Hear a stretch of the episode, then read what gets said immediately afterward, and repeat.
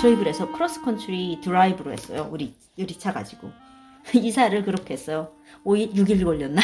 6일 동안 아예 그 끝에서 끝까지 동부에서 서부로. 운전만 했는걸요? 하루에 8시간씩. 남편 6시간, 뭐, 나 4시간 뭐 그렇게 하고, 나 3시간.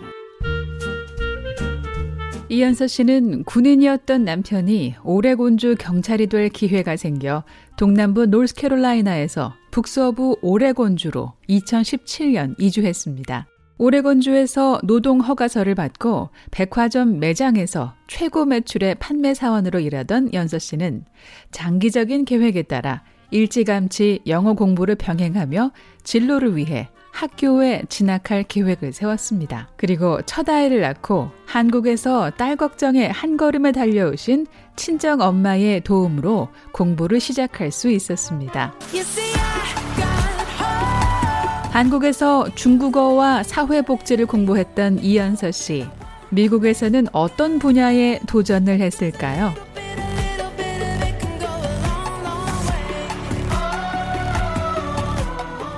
미국에 와서 보니까 중국어를 살려서 할 수 있는 일은 그렇게 많지 않았어요. 음, 제 전공을 살려서 할 수 있는 일은.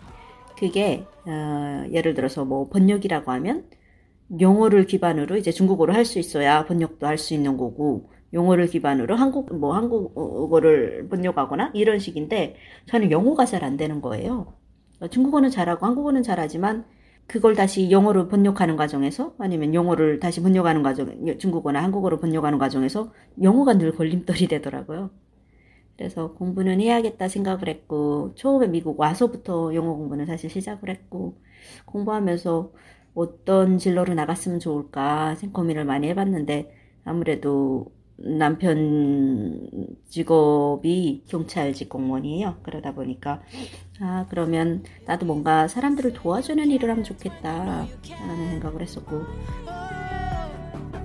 사람들을 도와주는 일 사회복지를 공부했던 연서 씨다운 발상일까요?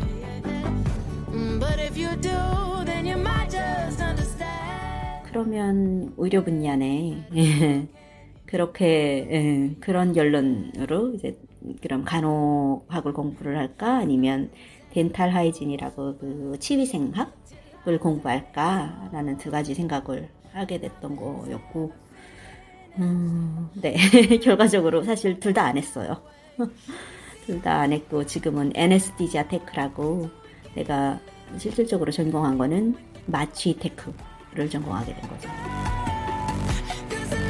간호학을 공부할까 아니면 치위생학을 공부해볼까 고민하다 마취 기술을 전공하기로 결정한 건데요.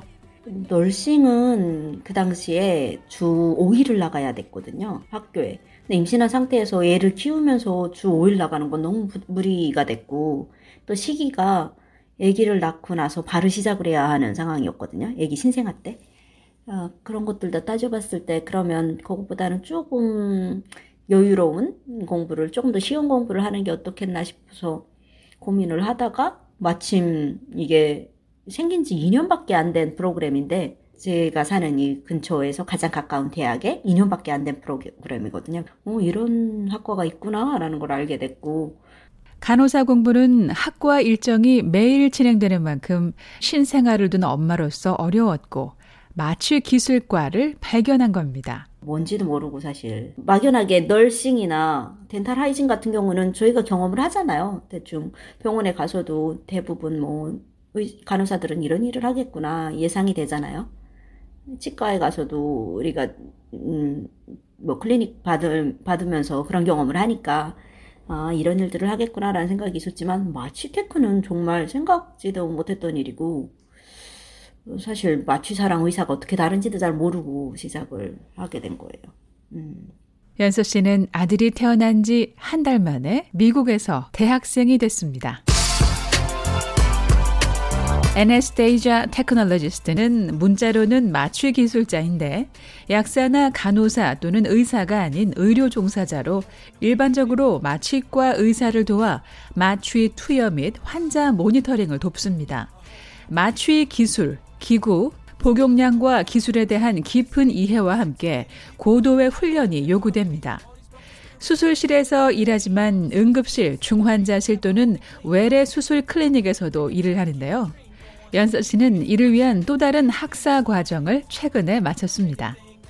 공부 2년 했어요. 공부 2년 하고 prereq 과정 1년 반 하고 어, clinical은 6개월 만에 끝났고 예, 공부하는 그 전 프로그램 과정이 그 정도. 프로그램은 2년인데 그 전에 프리렉 과정이 있어서 총 3년이 넘는 기간 동안 공부를 하고 국가 자격 시험에 합격만 하면 국가공인 의료 종사자로 경력을 쌓을 수 있게 되는데요.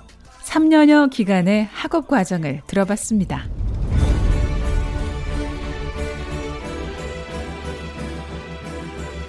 기본적으로 의학 분야에 지원을 하려면 해부학 수업 난이도가 다 다른 대학기를 다 들어야 하고 어, 화학 들어야 하고 뭐 수학이나 그런 기본적으로 들어야 되는 그런 분야들이 있어요. 그러니까 음, 우리 몸에 대해서 알고 이제 들어가면 전공에 들어갔을 때 조금 더 쉽고 나오는 용어들이나 이런 것들을 이해할 수 있기 때문에 이제 그런 것들을 배우는 것 같아요.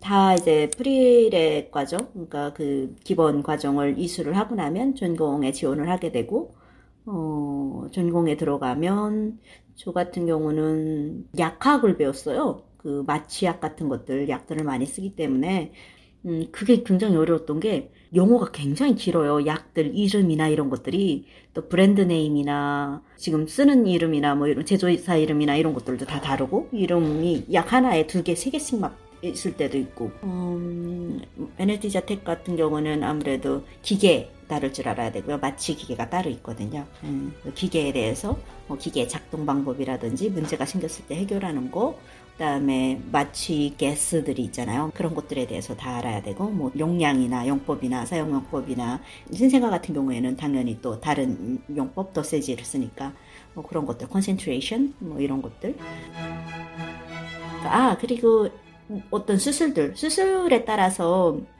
그게 과정이 다를 수 있기 때문에 수술에 대해서 굉장히 많이 배워요. 그런 수술이 결국은 케이스거든요. 어떤 케이스에 어떤 식으로 우리가 들어갈 수 있는지에 대해서 배우기 때문에 이전에 경험했던 학문과는 전혀 다른 마취 그리고 이를 위한 과정들 연서 씨는 인체라는 신비의 세계를 직접 간접적으로 체험했다는데요. 가장 재밌었던 게, 그, 실습 나갔는데 정말 가슴을 열잖아요. 가슴을 열고, 그 심장 수술하는 걸 봤거든요. 심장을, 뛰는 심장을 뛰고 있는 것도 봤고, 그걸 다시 멈추고, 피를 빼고, 거기서 동맥, 혈맥 다 찾아가지고, 어, 그, 그 판막 있죠. 심장 판막.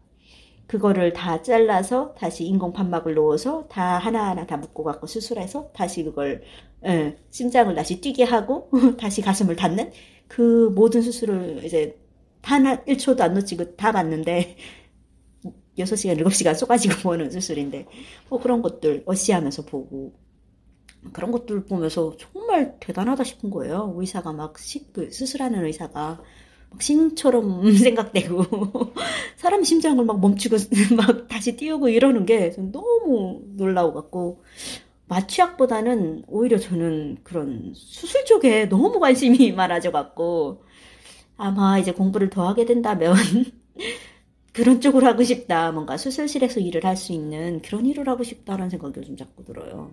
너무 재밌어서 그런 경험들이. 저한테는 정말 새로운 경험이었어요. 전혀 본 적도 없었던 그런 경험을 한 거죠. 사람의 생명을 살리는 의사라는 직업의 매력에 빠져 있는 연서 씨. 새로운 분야에 대한 호기심과 관심의 폭이 점점 커지는데요. 낯선 학문으로만 생각했고 사람을 도울 수 있고 직업 전선도 안정적이어서 시작한 마취 기술 공부를 통해 자신에 대한 재발견의 시간들을 이렇게 미국에서 맞이하게 됐습니다. VOA 뉴스 장량입니다.